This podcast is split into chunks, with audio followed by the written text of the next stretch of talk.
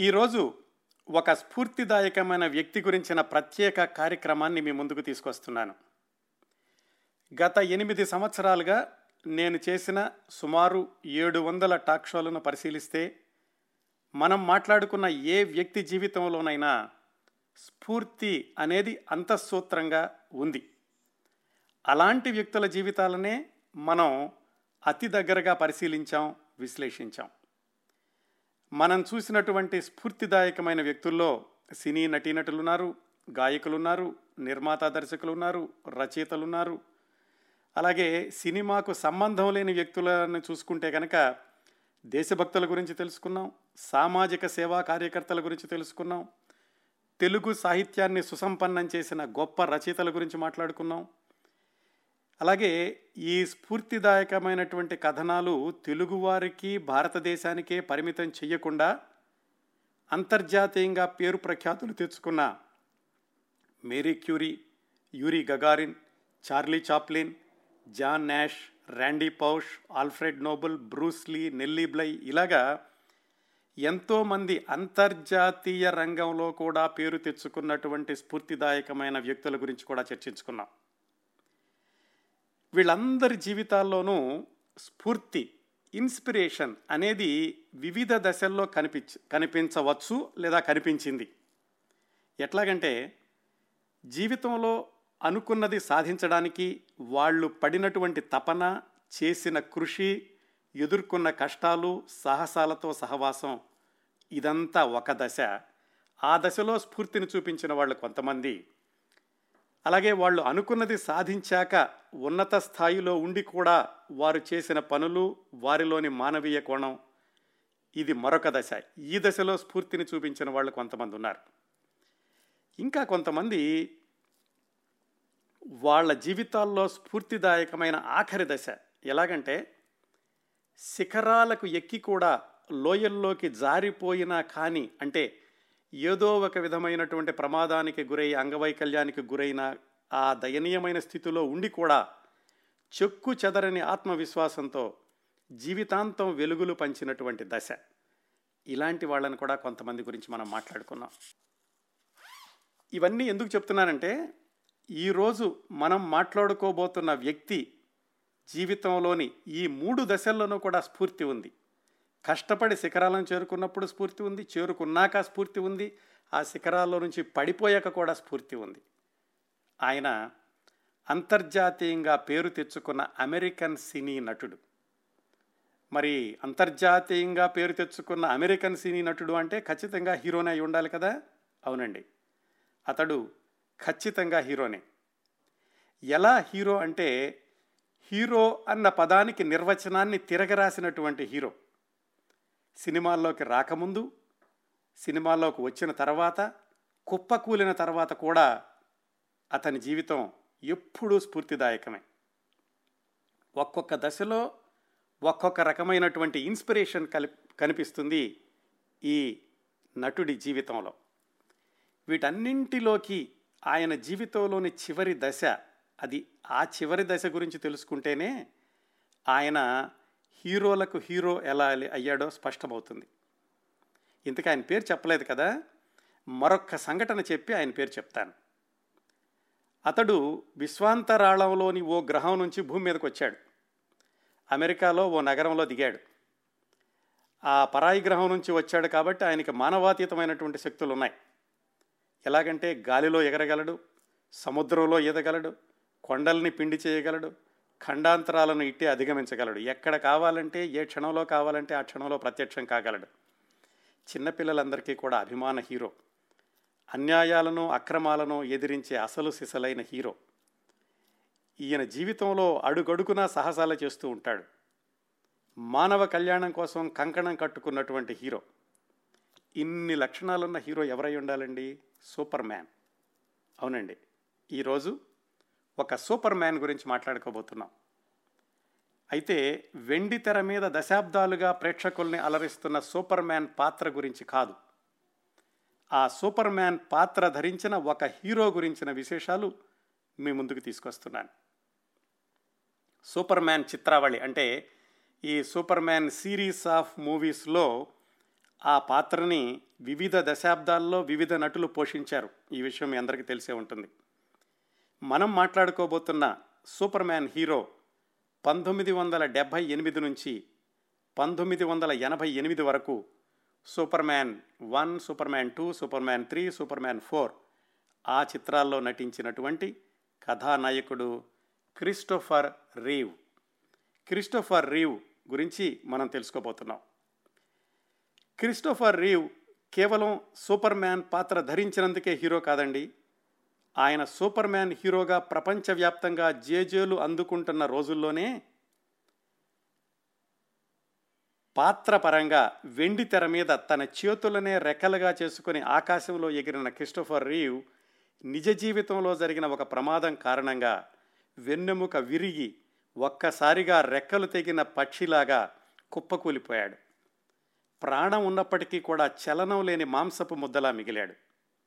నలభై మూడు సంవత్సరాల వయసులో పంతొమ్మిది వందల తొంభై ఐదులో జరిగినటువంటి హార్స్ రైడింగ్ యాక్సిడెంట్ తర్వాత తన జీవితంలోని చివరి తొమ్మిది సంవత్సరాలు పూర్తిగా చక్రాల కుర్చీకే పరిమితమైపోయాడు. కళ్ళు నోరు తప్ప శరీరంలో ఏ భాగంలోనూ చలనం లేదు. కాళ్ళు చేతులు మెడ భుజాలు ఉదర భాగం ఇలాగా శరీరంలో ఏ భాగము కూడా ఇంతైనా కానీ కదలనటువంటి పరిస్థితి. శ్వాస కూడా తను తీసుకోలేడు. చక్రాల కుర్చీ దానికి కట్టినటువంటి ఆక్సిజన్ సిలిండర్. ఇరవై నాలుగు గంటలు ఆయనకి ఎవరో ఒకరు సహాయకులు ఉండాల్సిందే. అంతకు ముందు వరకు సూపర్ మ్యాన్గా హీరోగా ఆయన చేసినటువంటి సాహసాలు ఆయన జీవితాన్ని ఒక్క క్షణంలో తారుమారు చేసేశాయి. ఎన్ని కోల్పోయినప్పటికీ క్రిస్టోఫర్ రీవ్ ఆ దశలో కోల్పోనిది ఆశ ఆత్మవిశ్వాసం. ఆశ ఆత్మవిశ్వాసం అనే ఆయుధాలతో క్రిస్టోఫర్ రీవ్ ఒక ఉద్యమకారుడిలాగా పనిచేశాడు.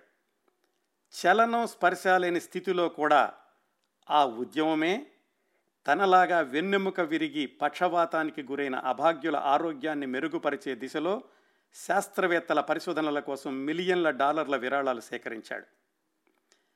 నిజానికి అప్పుడు అతను ఉన్నటువంటి దశలో బయటకు వస్తే ఎక్కడైనా ఎప్పుడైనా ఇన్ఫెక్షన్ సోకేటటువంటి ప్రమాదకరమైన పరిస్థితి. అయినా కానీ వెనకాడలేదు. అలా ఉండి కూడా అతను సినిమాల్లో యాక్షన్ చేశాడు. ఆ యాక్షన్కి బహుమతులు తెచ్చుకున్నాడు. టెలివిజన్ సినిమాలని దర్శకత్వం కూడా చేశాడు.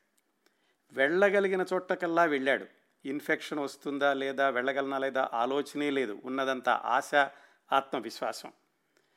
అమెరికాలోని వివిధ రాష్ట్రాలే కాకుండా విదేశాల్లో కూడా పర్యటించాడు ఆ దశలోను. ఆ దశలో ఎలా ఉండి ఉంటాడో చూడాలంటే మీకు ఒకసారి యూట్యూబ్కి వెళ్ళి క్రిస్టోఫర్ రీవ్ సూపర్ మ్యాన్ అని కొట్టండి. ఆయన చక్రాల కుర్చీలో ఉన్నటువంటి దశ మీ కళ్ళ ముందు కనిపిస్తుంది. అలా తిరిగి వేలాది మందిలో స్ఫూర్తి దీపాలు వెలిగించాడు. ఆయన స్థాపించినటువంటి ఫౌండేషన్ ద్వారా తనలాంటి అభాగ్యులను రక్షించేందుకు పరిశోధనలు చెయ్యమని చెయ్యండి అని ప్రపంచవ్యాప్తంగా ఉన్న శాస్త్రవేత్తలను అభ్యర్థించాడు విరాళాలు అందించాడు. అయితే తాను జీవించి ఉన్న కాలంలోనే ఆ పరిశోధనలు ఫలించి తాను లేచి నిలబడతాను అనేటటువంటి ఆశనే ప్రతిక్షణం శ్వాసిస్తూ బ్రతికాడు. ఇలాంటి వ్యక్తుల గురించి ఇలాంటి పరిస్థితుల గురించి మాట్లాడుకున్నప్పుడు ప్రతి సందర్భంలో కూడా నాకు గుర్తొచ్చే పాట నేను తరచూ ఉదహరించే పాట సిరివెన్నెల సీతారాం శాస్త్రి గారు రాసింది. దేహముంది ప్రాణముంది నెత్తురుంది సత్తు ఉంది ఇంతకంటే సైన్యముండునా? ఆశ నీకు అస్త్రమౌను శ్వాస నీకు శస్త్రమౌను. ఇలా చాలా పెద్దగా పాట అది కొనసాగుతుంది. చాలాసార్లు మీకు వినిపించాను పాత కార్యక్రమాల్లో. అయితే క్రిస్టోఫర్ రీవ్ అప్పుడున్నటువంటి స్థితిలో ఇది చిట్ట జీవితంలో చిట్ట చివరగా శరీర భాగాలన్నీ కూడా ఏమీ చలనమైన స్థితిలో చక్రాల కుర్చీకి అతుక్కుపోయాను ఉన్న స్థితిలో క్రిస్టఫర్ రీవ్కి ఈ దేహముంది ప్రాణముంది పాటను అన్వయించి చూస్తే కనుక ప్రాణం ఉంది కానీ దేహం ఉండి కూడా లేనట్లే. నెత్తురుంది కానీ సత్తువ లేదు. ఆశ అస్త్రమైంది కానీ శ్వాస శాస్త్రం కాలేకపోయింది ఎందుకంటే కృత్రిమ శ్వాసతోటే బ్రతికాడు కాబట్టి. ఇంత చేసి ఆ తర్వాత తాను జీవించినటువంటి కాలంలో కేవలం బొటన వ్రేలును మాత్రమే కదపగలిగాడు. ఎంత విచిత్రం చూడండి. తెర మీద తెర వెనకాల కాడ ఎన్నో సాహసాలు చేసినటువంటి హీరో కేవలం బొటన వేలు కొంచెం కదిలినందుకే సంబరపడిపోయాడు ఆ తర్వాత రోజుల్లో. లేచి నిల్చోగలను అన్న ఆశ తీరకుండానే రెండు వేల నాలుగులో మరణించాడు. ఇదే ఈ క్రిస్టఫర్ రీవ్ జీవితంలోని చివరి తొమ్మిది సంవత్సరాల్లో మాంసం ముద్దల ప్రా మిగిలినటువంటి శరీరంతో ఆయన చేసినటువంటి విశిష్టమైన కృషి స్థాపించిన సంస్థలు వీటి వల్ల నిజమైన హీరోగా ఇప్పటికీ కూడా అభినందనలు అందుకుంటున్నాడు క్రిస్టోఫర్ రీవ్. ఆయనతో పాటుగా నిజ జీవితంలో హీరో అని తప్పనిసరిగా మనం గుర్తు చేసుకోవాల్సినటువంటి వ్యక్తి ఆయన జీవన ప్రయాణంలో అంత దారుణమైన స్థితిలో ఉన్నప్పటికీ కూడా ఆయన్ని కంటికి రెప్పలాగా కాపాడుకున్న భార్య డానా ఆమె కూడా నిజమైన హీరో. క్రిస్టోఫర్ రీవ్ చనిపోయినటువంటి సంవత్సరంన్నరకే ఆవిడ కూడా క్యాన్సర్ తోటి మరణించింది. క్రిస్టోఫర్ రీవ్ జీవితాన్ని చిన్నప్పటి నుంచి చూసుకుంటే గనక ప్రతి దశలో కూడా దట్టించినటువంటి స్ఫూర్తి కనిపిస్తుంది. ఐదు సంవత్సరాల చిన్న వయసు నుంచే ఆయన వయసుకు మించి ఆలోచిస్తూ ఉండేవాడు. కొన్ని లక్ష్యాలు నిర్దేశించుకున్నాడు. ఎనిమిది సంవత్సరాల వయసులో నటననే వృత్తిగా చేసుకోవాలి అని నిర్ణయించుకున్నాడు. ఎనిమిది సంవత్సరాల వయసు కుర్రవాడికి నిర్ణయించుకోవడం లక్ష్యం అంటే ఏం తెలుస్తుంది? కానీ క్రిస్టోఫర్ రీవు పెరిగినటువంటి పరిస్థితులు ఆయన్ని అలాగా నిర్ణయించుకునేలాగా చేసినాయి. పదిహేడు సంవత్సరాల వయసు వచ్చేసరికి ఆయనకు ఒక ఏజెంట్ ఉన్నాడు. ఆయనకి నటనకి అందరి దగ్గరికి తీసుకెళ్ళడానికి ఆయన కాంట్రాక్టులు చూడడానికి ఆ స్థితికి చేరుకున్నాడు. టీవీ నాటకాలు బ్రాడ్వే నాటకాలు వందలాదిగా నటించాడు. ఆ కేవలం నటనే కాకుండా జీవితంలో చాలా సాహసాలు చేసేవాడు. సెయిలింగ్ ఫ్లయింగ్ అన్నిటిలో కూడా నిష్ణాతుడయ్యాడు. ఇరవై ఒక్క సంవత్సరాలకు పైలట్ లైసెన్స్ పొందాడు. ఇరవై నాలుగు సంవత్సరాలకి సొంత విమానం కొనుక్కున్నాడు. సెకండ్ హ్యాండ్ అనుకోండి. ఇరవై ఆరు సంవత్సరాల వయసులో సూపర్ మ్యాన్ వన్ చిత్రంతో ప్రధానమైనటువంటి పాత్ర దక్కించుకున్నాడు. ఆ ఒక్క సినిమాతోటి అంతవరకు కేవలం న్యూయార్కు ఆ చుట్టుపక్కల ఉన్నటువంటి థియేటర్లలోకి వెళ్ళే ప్రేక్షకులకి తెలిసినటువంటి ఆయన పేరు ఈ సూపర్ మ్యాన్ వన్ తోటి ప్రపంచవ్యాప్తంగా మారుమోగిపోయింది.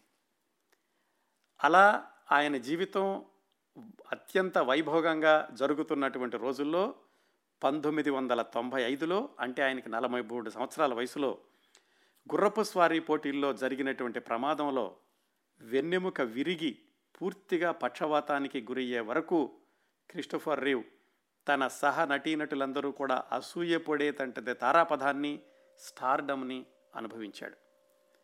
ఇంకా ఆయన చక్రాల కుర్చీకి అతుక్కున్నాక జరిగినటువంటి సంఘటనల్ని క్లుప్తంగా చెప్పాను కదా.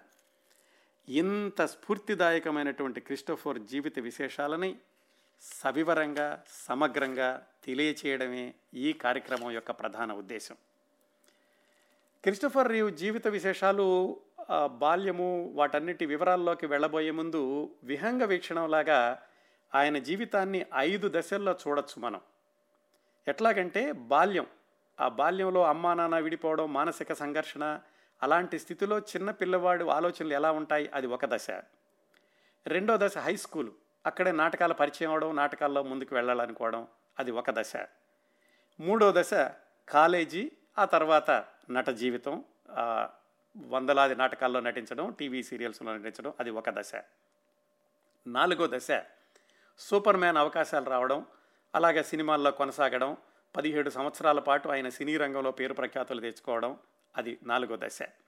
చిట్ట చివరి దశ ఇదిగో యాక్సిడెంట్ అయ్యాక ఆయన చక్రాల కుర్చీకి అతుక్కుని పోయి కూడా ఆయన చేసినటువంటి సాహసాలు అది ఐదవ దశ.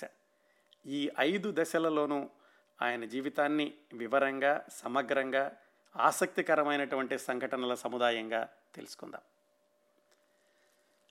Superman gentleman steel man Christopher Reeve బాల్యం గురించి తెలుసుకోవడానికి మనం అమెరికాలోని న్యూయార్క్ నగరం నుంచి బయలుదేరాలి. క్రిస్టోఫర్ రీవ్ సెప్టెంబర్ ఇరవై ఐదు పంతొమ్మిది వందల యాభై రెండున న్యూయార్క్ సిటీలో జన్మించాడు.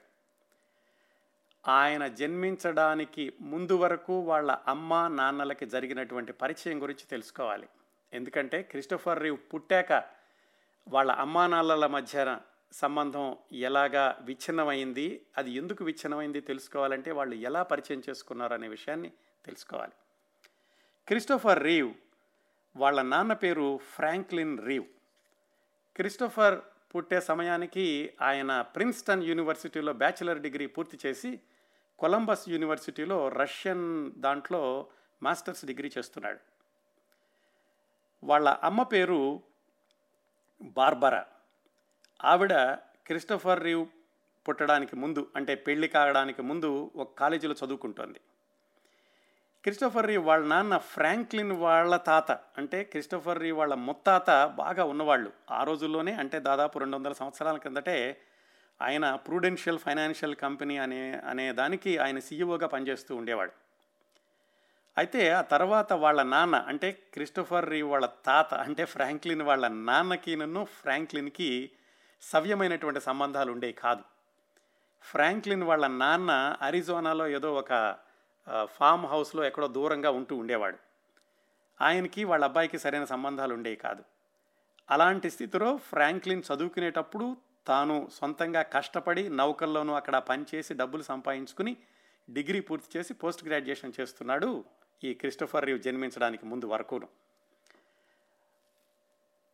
అది వాళ్ళ నాన్నగారి నేపథ్యం. వాళ్ళ అమ్మగారి నేపథ్యానికి వస్తే బార్బరా ఆమె డిగ్రీ చదువుకుంటుందని తెలుసుకున్నాం కదా క్రిస్టఫర్ రీవ్ పుట్టే సమయానికి వివాహం అయ్యే సమయానికి ఆవిడకి నన్ను ఫ్రాంక్లిన్కి వివాహం అయ్యే సమయానికి. అయితే వాళ్ళ అమ్మగారి నాన్న ఇటువైపున తాత చాలా కష్టపడి పైకి వచ్చినటువంటి మనిషి. ఆయన ఏదో చాలా చిన్నప్పటి నుంచి కష్టపడి శ్రమించి చదివి ఏదో ఒక లా ఫారంలో అసిస్టెంట్గా చేస్తున్నాడు. ఈ ఫ్రాంక్లినే ఎక్కడో ఒక చోట బార్బరాని చూసి వాళ్ళు చాలా దూరపు చుట్టాలు కూడాను. నేను పెళ్ళి చేసుకుంటాను అన్నాడు బార్బరాని. ఆ బార్బరా అన్న ఆమె చాలా అందంగా ఉండేది క్రిస్టఫర్ వాళ్ళ అమ్మగారు. చేసుకుంటాను అన్నప్పుడు బార్బరా వాళ్ళ నాన్నగారికి ఈ వివాహం అంతగా నచ్చలేదు. ఎందుకంటే ఈ ఫ్రాంక్ ఫ్రాంక్లిన్ అన్న అతను చాలా ఉన్నత కుటుంబం నుంచి వచ్చాడు అతనేమో పోస్ట్ గ్రాడ్యుయేషన్ చదువుకుంటున్నాడు నువ్వు ఇంకా చదువు కూడా అవ్వలేదు నేను ఎలా చూసుకుంటాడో ఏమో ఆర్థిక వ్యత్యాసం కూడా చాలా ఉంటుంది వద్దు అని వాళ్ళ అమ్మాయిని నిరుత్సాహపరిచాడు. కానీ ఫ్రాంక్లిన్ ప్రేమలో పడి ఆమె కూడా సరే అని ఒప్పుకుంది. ఆ విధంగా ఫ్రాంక్లిన్కి బార్బరాకి పంతొమ్మిది వందల యాభై ఒకటిలో వివాహం అయ్యింది.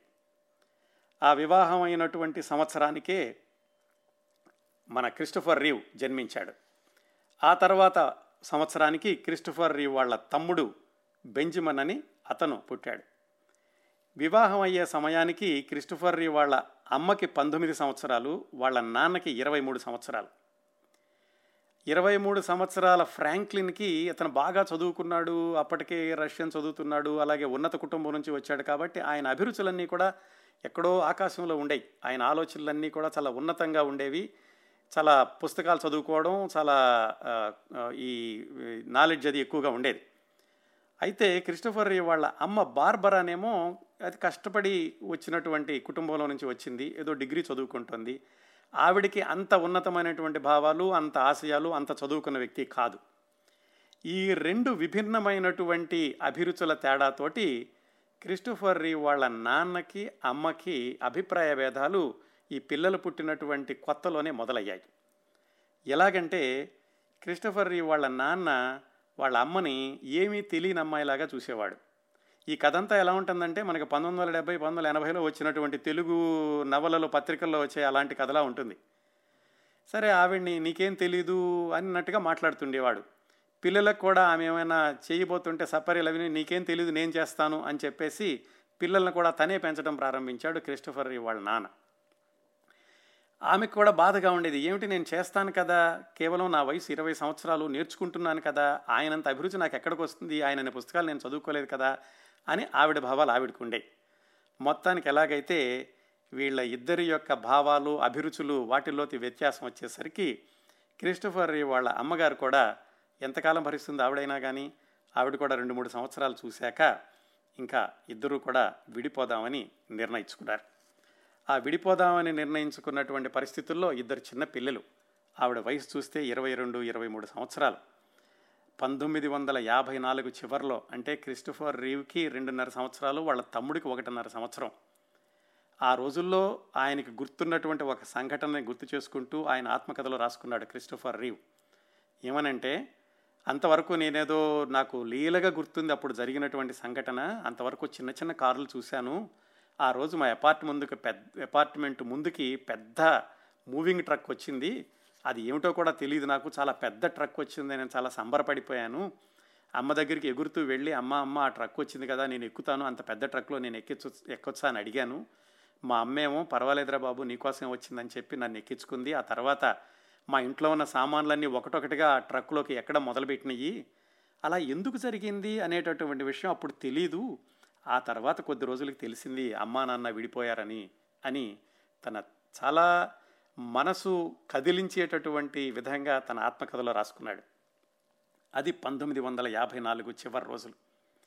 సరిగ్గా పంతొమ్మిది వందల యాభై ఐదు జనవరి ఒకటో తారీఖున ఆ క్రిస్టఫర్ రీ వాళ్ళ అమ్మ బార్బరా ఇద్దరు కొడుకుల్ని తీసుకుని పసిబిడ్డల్ని తీసుకుని ప్రిన్స్టన్ న్యూజెర్సీలో ఎవరో స్నేహితులుంటే వాళ్ళ ఇంటికి వెళ్ళింది ఎందుకంటే మరి వాళ్ళ నాన్న ఎలాగూ నాన్న వద్దన్నటువంటి వివాహం చేసుకుంది ఆయన రాణిస్తాడో లేదో తెలియదు అందుకని ఎవరో మిత్రులు ఉంటే వాళ్ళ దగ్గరికి వెళ్ళి వాళ్ళ ఇంట్లో వాళ్ళ ఒక రెండు గదులు ఇస్తే ఆ రెండు గదుల్లో ఇద్దరు చిన్న పిల్లలతోటి ఇరవై రెండు సంవత్సరాల చదువు కూడా పూర్తి కానటువంటి తల్లి కొత్త జీవితాన్ని ప్రారంభించింది.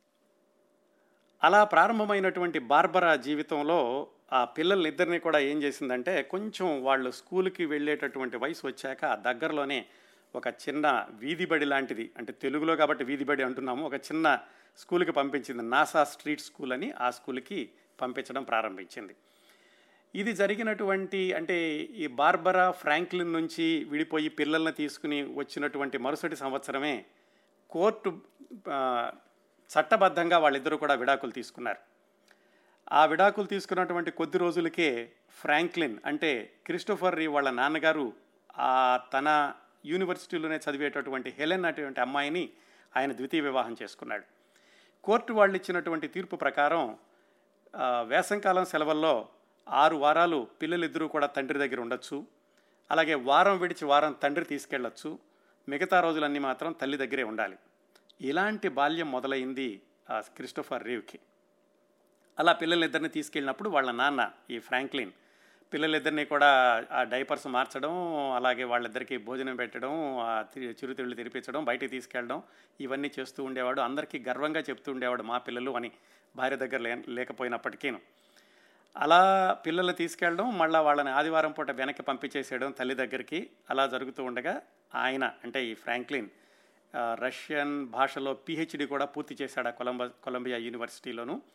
చేశాక ఈ తల్లి పిల్లలు ప్రిన్స్టన్లో ఉన్నారు కాబట్టి ఆ దగ్గరలోనే ఎక్కడైనా ఉద్యోగం చేసుకుంటే పిల్లలిద్దరిని కూడా తీ ఇంటికి తీసుకెళ్ళడానికి పంపించడానికి దగ్గరగా ఉంటుంది. ఎక్కువ సమయం పిల్లలతో గడపచ్చు అనేటటువంటి ఉద్దేశంలో ఆ ప్రిన్స్టన్లో ఉద్యోగ ప్రయత్నాలు ప్రారంభించాడు ఫ్రాంక్లిన్. ఎవరు? ఆ, క్రిస్టోఫర్ రీ వాళ్ళ నాన్నగారు. అయితే వాళ్ళ అమ్మగారి మిత్రులు వాళ్ళందరూ కూడా అతను ఇక్కడికి వస్తున్నాడు అని తెలుసుకుని అక్కడికి రాకుండా చేయడానికి ఎందుకంటే ఆయన విడాకులు ఇచ్చేశాడు కదా అప్పటికే భార్యకి. అందుకని వాళ్ళు ఏం చెప్పారంటే ఆ దగ్గరలో ఆయన ఏ- కాలేజీలో అయితే ప్రయత్నిస్తున్నాడో ఉద్యోగం కోసమని వాళ్ళకి వాళ్ళు ఆ కాలేజీ వాళ్ళకి ఈ బార్బరా వాళ్ళ మిత్రురాళ్ళందరూ ముందస్తుగా సమాచారం ఇచ్చారు. అతను రష్యన్ చదువుకున్నాడు కమ్యూనిస్టు కమ్యూనిస్ట్ కాబట్టి ఇక్కడ ఉద్యోగాన్ని ఇవ్వడానికి వీలు లేదు అని. ఆ విధంగా క్రిస్టోఫర్ రీ వాళ్ళ నాన్నగారికి ఆ ప్రిన్స్టన్ వచ్చి పిల్లల దగ్గర ఉండేటటువంటి అవకాశం కలగలేదు. ఇలా వాళ్ళు చేశారు అని తెలుసుకున్నాక వాళ్ళ నాన్నగారికి వాళ్ళ అమ్మ మీద మరింతగా ద్వేషం పెరిగింది. విడిపోయి ఉన్నప్పటికీ మామూలుగా ఉండేవాళ్ళు. ఇలాగ తన ఉద్యోగానికి అడ్డం కొట్టేసరికి ఆయన మరింతగా ద్వేషం పెంచుకోవడం ప్రారంభించాడు. ఇలా జరుగుతున్నప్పుడే పంతొమ్మిది వందల యాభై తొమ్మిదిలో అంటే క్రిస్టోఫర్ రీవ్కి ఏడు సంవత్సరాల వయసు ఉండగా వాళ్ళ అమ్మ ట్రిస్ జాన్సన్ అని ఒక స్టాక్ బ్రోకర్ని వివాహం చేసుకుంది. రెండో వివాహం. అంటే అటువైపు తండ్రి మరొక వివాహం చేసుకున్నాడు. తల్లి మరొక వివాహం చేసుకుంది. అంటే తండ్రి సవతి తల్లి ఒకవైపు తల్లి సవతి తండ్రి ఒకవైపు. ఈ తండ్రి వారం విడిచి వారం తీసుకెళ్ళడం లేకపోతే వేసంకాలం సెలవుల్లో ఆరు వారాలు ఉంచుకోవడం మిగతా రోజుల్లో ఇక్కడ తల్లి సవతి తండ్రి మధ్యన ఉండడం ఈ రెండు అటు ఇటు తిరగడంలోతి విపరీతమైనటువంటి మానసిక సంఘర్షణకు గురయ్యాడు. వయసు చాలా చిన్నది. ఊహ తెలిసిన దగ్గర నుంచి కూడా నాన్న అక్కడుంటాడు అమ్మ ఇక్కడ ఉంటుంది నాన్న ఇంట్లో ఇంకొక అమ్మాయి ఉంటుంది అమ్మ ఇంట్లో ఇంకొక అబ్బాయి ఉంటాడు. ఇవన్నీ కూడా అతనికి అర్థం చేసుకోవడానికి కొంత సమయం పట్టింది.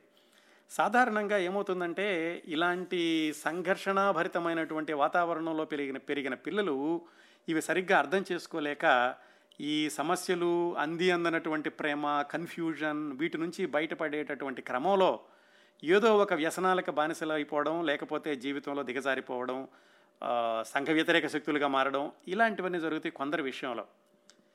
చాలా కొద్ది మంది విషయంలో ఏంటంటే ఇలాంటి వ్యతిరేకమైనటువంటి పరిస్థితులను కూడా తట్టుకుని వాటిలో నుంచి పట్టుదల పెంచుకుని ఇలా కాకుండా జీవితాన్ని నేను సవ్యంగా మలుచుకోవాలి అమ్మా నాన్నల్లాగా విడిపోయి సంఘర్షణ ఇలా కాకుండా ఉండాలి ఉండాలంటే నేను ఏదైనా చేయాలి అనేటటువంటి పాజిటివ్ కోణంలోకి మలుచుకోవడం కొద్దిమందికి సాధ్యమవుతుంది. క్రిస్టఫర్ రీవ్ కరెక్ట్గా అదే చేశాడు. ఆ సంఘర్షణని అక్కడ ఉన్నటువంటి కన్ఫ్యూజన్ని కూడా తనకు అనుకూలంగా తన భవిష్యత్తుని మరింత దృఢపరచుకోవడానికి ఉపయోగించుకున్నాడు. ఈ నాన్న దగ్గరికి వెళ్ళినప్పుడేమో ఆ నాన్న ద- నాన్న వాళ్ళ ఇంట్లో అన్ని పుస్తకాలు ఉండేవి పెద్ద పెద్ద మేధావులు కవులు వీళ్ళందరూ వస్తూ ఉండేవాళ్ళు వాళ్ళ మధ్యన చర్చలు జరుగుతూ ఉండేవి చాలా పెద్దరికంగా ఉండేది అక్కడ ఉన్న రోజులు. మళ్ళా వెనక్కి అమ్మ దగ్గరికి రాగానే ఇల్లంతా నిశ్శబ్దంగా ఉండేది. ఈ సవతి తండ్రి ఏమో ఏదో స్టాక్ బ్రోకర్గా పనిచేస్తున్నాడు. వాళ్ళ అమ్మేమో కూడా చదువుని పూర్తి చేసి ఏదో ఉద్యోగం కోసం అని కష్టపడుతూ ఉండేది. ఇల్లంతా నిశ్శబ్దంగా ఉండేది. అక్కడ చూస్తేనేమో ఒక ఉన్నతమైనటువంటి మేధావి వర్గం. ఇక్కడేమో పూర్తిగా నిశ్శబ్ద వాతావరణం. ఈ రెండింటిలోనూ అటు ఇటు తిరగడంలో ఆయన కన్ఫ్యూజన్ మరింతగా ఎక్కువైంది క్రిస్టఫర్ రీవ్కి. అయితే ఈ రెండు కుటుంబాల మధ్యన తిరిగేటటువంటి క్రమంలో క్రిస్టఫర్ రీవ్కి వాళ్ళ నాన్న ప్రభావం ఎక్కువగా కనిపించింది. ఎందుకంటే వాళ్ళ నాన్న దగ్గరికి వెళ్ళినప్పుడు అక్కడికి వచ్చేటటువంటి పొయట్స్ స్కాలర్సు వాళ్ళతోటి పరిచయం వాళ్ళందరూ పలకరించడం అలా చూడడం అంతేకాకుండా వాళ్ళ నాన్న ప్రతిదీ కూడా వివరంగా చెబుతూ ఉండేవాడు. ఇలా తీసుకెళ్ళి శనివారం పూట మళ్ళీ ఆదివారం వెనక్కి పంపించేటప్పుడు చర్చి నుంచి బయటకు వచ్చే మనుషుల్ని వాళ్ళని చూపించి అరే చూడరా వాళ్ళందరూ గొర్రెలు అంటుండేవాడట. ఎక్కడ గొర్రెలు ఎక్కడ వాళ్ళు మనుషులే కదా అంటే ఆ మతాన్ని నమ్మిన వాళ్ళందరూ కూడా గొర్రెలు లాంటి వాళ్ళే అని ఇలాంటి భావాలన్నీ కూడా క్రిస్టఫర్ రీవ్ మెదడులో చిన్నప్పటి నుంచి పెంచడం ప్రారంభించాడు వాళ్ళ నాన్న ఫ్రాంక్లిన్. అందుకని క్రిస్టఫర్ రీవ్ కూడా తర్వాత రోజుల్లో ఆయన మత విశ్వాసాలుని కూడా ఎప్పుడు కూడా ప్రకటించలేదు. మత విశ్వాసం ఉన్న వ్యక్తిగా కూడా ఎప్పుడు అతను బయటికి రాలేదు. అలాగే ఒక్కొక్కసారి అడిగేవాడట ఈ ఫ్రాంక్లిన్ వాళ్ళ అబ్బాయి క్రిస్టఫర్ రేవ్ని అవును నువ్వు అక్కడ మీ సవతి తండ్రి ఉన్నాడు కదా అతను ఏం చేస్తుంటాడు? అంటే ఇతనికి తెలిసినటువంటి భాషలో ఈ స్టాక్ బ్రోకరింగ్ దీని గురించి చెప్తే అప్పుడు కూడా వాళ్ళ నాన్న చెప్పాడట చూడు మనం శ్రమ చేసినటువంటి దానికి మాత్రమే ఫలితం తీసుకోవాలి దానికి మాత్రమే జీతం తీసుకోవాలి. ఇలాగ స్టాక్ బ్రోకరేజ్ లాంటి దాంట్లో వ్యాపారం చేసి డబ్బులు సంపాదించకూడదు అది అన్యాయం అని చెప్తూ ఉండేవాడట. ఎందుకంటే ఆయన చదువుకుంది రష్యన్ భాషే కాకుండా ఆయన దగ్గరికి వచ్చే వ్యక్తులు దాంతో మరి బహుశా కమ్యూనిస్ట్ భావాలు ఉన్నాయేమో తెలీదు. ఆయన ఇలాగ చెప్తూ ఉండేవాడు క్రిస్టఫర్ రీవ్కి. ఒక విధంగా క్రిస్టఫర్ రీవ్ చిన్నప్పుడు వాళ్ళ నాన్నగారి దగ్గర ఉన్నప్పుడు ఈ మేధావితనం అంతా అలవర్చుకున్నాడు. వాళ్ళ అమ్మ దగ్గరికి వచ్చేసరికి నిశ్శబ్దమైనటువంటి వాతావరణంలో ప్రశాంతంగా ఉండటం ఎలాగో అది కూడా నేర్చుకున్నాడు. ఇలా పెరుగుతున్నటువంటి క్రమంలో క్రిస్టఫర్ రీవ్ వాళ్ళ యొక్క సవతి తండ్రి బాగా చూసుకునేవాడు. పిల్లలిద్దరిని కూడా క్రిస్టఫర్ రీవ్ నిన్ను బెంజమన్ని చ- చాలా జాగ్రత్తగా చూసుకుంటూ ఉండేవాడు. ఆయనే ఈ పిల్లలిద్దరిని కూడా దగ్గరలో ఉన్నటువంటి Princeton Country Day School PCD అనేవాళ్ళు ఆ స్కూల్లో జాయిన్ చేశాడు. అది కొంచెం బాగా ఉన్నవాళ్ళు చదువుకునేది మంచి చదువు ఇచ్చేటటువంటి స్కూలు. ఆ తర్వాత రోజుల్లో దాన్నే ప్రిన్స్టన్ డే స్కూల్ అన్నారు. అక్కడ చేరినప్పటి నుంచి కూడా క్రిస్టఫర్ రీవ్ ఒకటో తరగతిలో ఉన్నప్పటి నుంచి పెద్దరికం ప్రదర్శిస్తూ ఉండేవాడు. చిన్నప్పటి నుంచి కూడా వయసుకు మించినటువంటి ఆలోచనలు తొందరగా ఎదిగిపోవాలి జీవితంలో ఏదో ఒకటి సాధించాలి నాన్నలాగా మేధావిలాగా అయిపోవాలి అనేటటువంటి ఆలోచనలు ఉండేవి అని క్రిస్టఫర్ రీవ్ వాళ్ళ అమ్మగారు బార్బరా ఒక ఇంటర్వ్యూలో చెప్పింది ఆవిడ అందుకని ఏం చేసేవాడంటే స్కూల్కి వెళ్ళినప్పుడు ఫస్ట్ క్లాస్లో ఉండగానే హోంవర్క్ ఇవ్వండి అని టీచర్ని అడుగుతుండేవాడట.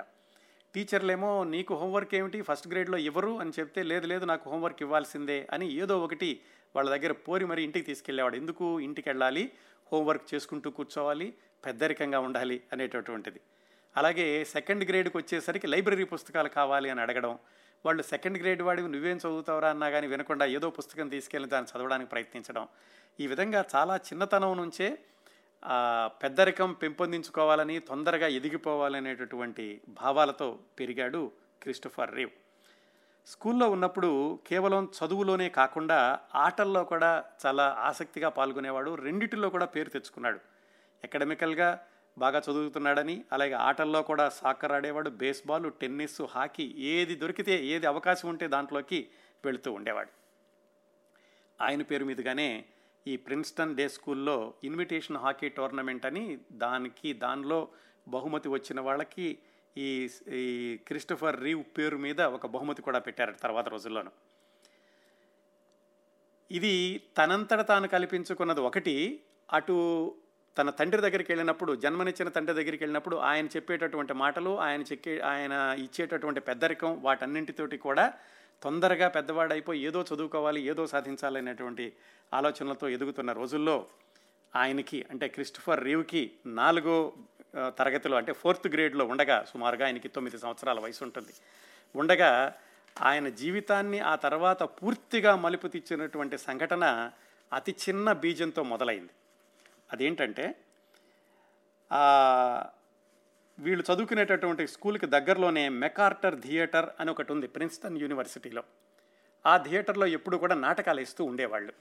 నాటకాలంటే ఏదో ఒకరోజు వేసి ఆపేయడం కాకుండా వరుసనే ఉదయం ఒకటి మధ్యాహ్నం ఒకటి రాత్రి ఒకటి ఇలాగ సినిమా షోస్ లాగా జరుగుతూ ఉండేవి. అలా నాటకం వేసేవాళ్ళు. ఒకసారి వీళ్ళ స్కూల్కి వచ్చి ఎవరైనా పాటలు పాడే కుర్రవాళ్ళు ఉన్నారా? కొంచెం నటన తెలిస్తే చాలు మేము నేర్పుకుంటాము పాటలు పాడి ధైర్యంగా ఉండే కుర్రవాళ్ళు ఎవరైనా ఉన్నారా అని వీళ్ళ స్కూల్కి వచ్చి అడిగారు. సరే వీళ్ళ స్కూల్లో వీళ్ళ క్లాస్ టీచర్ కూడా ఒక అమ్మాయి ఈ క్లాసులో ప్రకటించింది ఎవరికైనా ఆసక్తి ఉందా అని. అన్నిటిల్లోనూ కూడా ముందుండేటటువంటి క్రిస్టోఫర్ రీ వెంటనే చెయ్యెత్తాడు నేను ఉంటాను అని. సరే ధైర్యంగా ఉన్నాడని కుర్రవాడిని తీసుకుని వెళ్ళి వాళ్ళు ఏదో పరీక్షలు అవి చేసి ఆయనకి ఆడిషన్ అది నిర్వహించి మొత్తానికి ఆ మెకార్టర్ థియేటర్ అనే దాంట్లో వాళ్ళు వేయబోయేటటువంటి ఒక నాటకంలో ఒక చిన్న పాత్రకి తీసుకున్నారు. ఆ నాటకం పేరు the yeoman of the guard అని అది చిన్న నాటకం దాంట్లో చిన్న పాత్ర. ఆ పాత్రకి తీసుకున్నప్పుడు చెప్పాను కదా నాటకం ఒకసారి వేసి ఆగిపోయేది కాదని ఉదయం పదిన్నరకి ఒక షో రాత్రి మధ్యాహ్నం రెండున్నరకి ఇంకొక షో అలా నడుస్తూ ఉండేది కొన్ని రోజులు. అది నడిచిన రోజులు కూడా స్కూల్లో క్రిస్టఫర్ రీవ్కి ప్రత్యేకమైనటువంటి అనుమతి ఇచ్చేవాళ్ళు. సరే నువ్వు క్లాస్ మానేసి వెళ్ళొచ్చు తర్వాత చదువుకునిరా క్లాసులో పాఠాలు అవిను అని చెప్పి. చాలా గర్వంగా బ్యాగ్ భుజాన వేసుకుని క్లాస్ మధ్యలో నుంచి వెళ్ళేవాడు అందరూ ప్రత్యేకంగా చూస్తూ ఉండేవాళ్ళు. అసలే పాఠాలు చక్కగా చదువుకునే కురవాడు అలాగే ఆటలన్నింటిలోనూ ముందున్నాడు పైగా ఇప్పుడు నాటకాలు కూడా వేస్తున్నాడు. వీటన్నిటితోటి క్రిస్టఫర్ రీవ్ ఆ తొమ్మిది పది సంవత్సరాల వయసులోనే స్కూల్లో ఒక ప్రత్యేకమైనటువంటి గుర్తింపుని తెచ్చుకున్నాడు. ఆ నాటకం కొన్ని రోజులు జరిగింది. ఆ మెకార్టర్ థియేటర్ అనేది చాలా ప్రతిష్టాత్మకమైనటువంటి థియేటర్. దాదాపుగా వెయ్యి మంది వరకు పడతారు. దాంట్లో నాటకం వేయడం అంటేనే చాలా గొప్పగా ఉండేది ఆ రోజుల్లో. బహుశా ఇప్పుడు కూడా అయి ఉండాలి. అలాంటి నాటకాల బృందంతో కలిసి నాటకం వేశాడు కాబట్టి క్రిస్టోఫర్ రీవ్కి నాటకంలో ఏదో ఒక విధమైనటువంటి ఆకర్షణ కనపడింది. కనపడినప్పుడు వెనక్కి రాగానే వాళ్ళ స్కూల్లో యానివర్సరీకో దేనికో ఒక నాటకం వేయాల్సి వస్తే తానే పిల్లలందరినీ కూడగట్టుకుని ఒక నాటకం తయారు చేశాడు. విట్నెస్ ఫర్ ది ప్రాసిక్యూషన్ అని అగతా క్రిస్టీ ఒక డిటెక్టివ్ కథ అన్నమాట. ఆ కథని నాటకంగా తానే పిల్లలందరినీ చేరదీసి ఆడపిల్లల పాత్ర కూడా మగపిల్లలే వేసి నాటకాన్ని తనే తయారు చేసి ఆ స్కూల్లో ప్రదర్శించాడు. ఆ నాటకంలో క్రిస్టోఫర్ రివ్ పది సంవత్సరాల వయసులో అరవై ఐదు సంవత్సరాల వయసు ఉండేటటువంటి పాత్ర ధరించాడు. ఆ పాత్ర మొదలుపెట్టి స్టేజ్ మీదకి వెళ్ళి రెండు మూడు సీన్లు అవ్వగానే చప్పట్ల వర్షం అభినందనల వర్షం. దాంతో Christopher Reeve అనుకున్నాడట this is wonderful this is my life అనుకుని ఇంకక్కడి నుంచి ఆ నాటకాల మీద ప్రేమని పిచ్చిని పెంచుకుంటూ వెళ్ళాడు. రెండో వైపు చదువు కూడా ఏమాత్రం నిర్లక్ష్యం చేయలేదు. అప్పటి నుంచి ఏం చేసేవాడంటే ఆ మెకాటర్ థియేటర్లో కొంతకాలం నాటకాలు వేశాక అక్కడ పరిచయాలు ఉన్నాయి కాబట్టి స్కూల్ అయిపోగానే అక్కడికి వెళ్ళడం అక్కడ ఎవరైనా నాటకాలు వేస్తుంటే వాళ్ళు అడక్కపోయినా కానీ వాళ్ళన్నిటికీ వాళ్ళకి సహాయం చేయడం అక్కడ మైకులు వైర్లు అవి కూడా అటు ఇటు లాగడం లేకపోతే తెర పైకి కిందకి దించడం వాళ్ళకి ఏ సహాయం కావాలంటే ఆ సహాయం చేయడం అక్కడ వచ్చినటువంటి నాటకాల సంస్థలన్నిటితో కూడా ఆ విధంగా పరిచయం పెంచుకున్నాడు. వాళ్ళు కూడా ఏంటంటే కుర్రవాడు చాలా చలాకీగా ఉన్నాడు ఏదో ఒకటి రెండు నాటకాల్లో కూడా వేశాడు కదా అని వాళ్ళు కూడా ఈ కుర్రవాడు పని చేస్తానంటే వద్దనకుండా వాళ్ళు కూడా ప్రోత్సహిస్తూ ఉండేవాళ్ళు. అలా చేస్తున్న రోజుల్లోనే ఆ నాటకాల్లో దొరికినటువంటి ఒకటి రెండు వేషాలు అవి కూడా ధరిస్తూ వచ్చాడు. ఆ విధంగా నాటకాల మీద వ్యామోహం పెంచుకోవడానికి ఒక కారణం కూడా ఏం చెప్పాడంటే ఆయన ఆత్మకథలో నేను స్కూల్ అయిపోయాక ఇలాగ ఈ మెకార్టర్ థియేటర్లో ఎక్కువ కాలం గడపడానికి నాటకాల్లో ఉండిపోవాలని నిర్ణయించుకోవడానికి ఒక కారణం ఏమిటంటే ఇంటికి వెళ్ళబుద్ధి అయ్యేది కాదు. ఇంటికి వెళితే చాలా నిశ్శబ్దంగా ఉండేది. శనివారం వస్తేనేమో ఆ నాన్న తీసుకెళ్ళేవాడు. మళ్ళా తర్వాత ఇక్కడ వదిలేసేవాడు. ఈ రెండు కుటుంబాల మధ్యన నలిగిపోవడం కంటే వీలైనంతసేపు బయట గడపడమే బాగుండేది నాకు. అందుకని ఆ విధంగా నాటకాల సంస్థల చుట్టూతా తిరగడం వాళ్ళతో కలిసి వెళ్ళడం చేస్తూ ఉండేవాడిని అని ఆయన రాసుకున్నారు. ఈ ఆత్మకథ అంతా కూడా క్రిస్టోఫర్ రీవ్ ఆ ప్రమాదానికి గురై చక్రాల కుర్చీ మీద ఉన్నప్పుడు పంతొమ్మిది వందల తొంభై ఎనిమిదిలో స్టిల్ మీ ఇంకా నేనే అనేటటువంటి పేరుతోటి చక్కటి ఆత్మకథ రాసుకున్నాడు. దానిలో ఈ వివరాలన్నీ ఆయన రాశారు.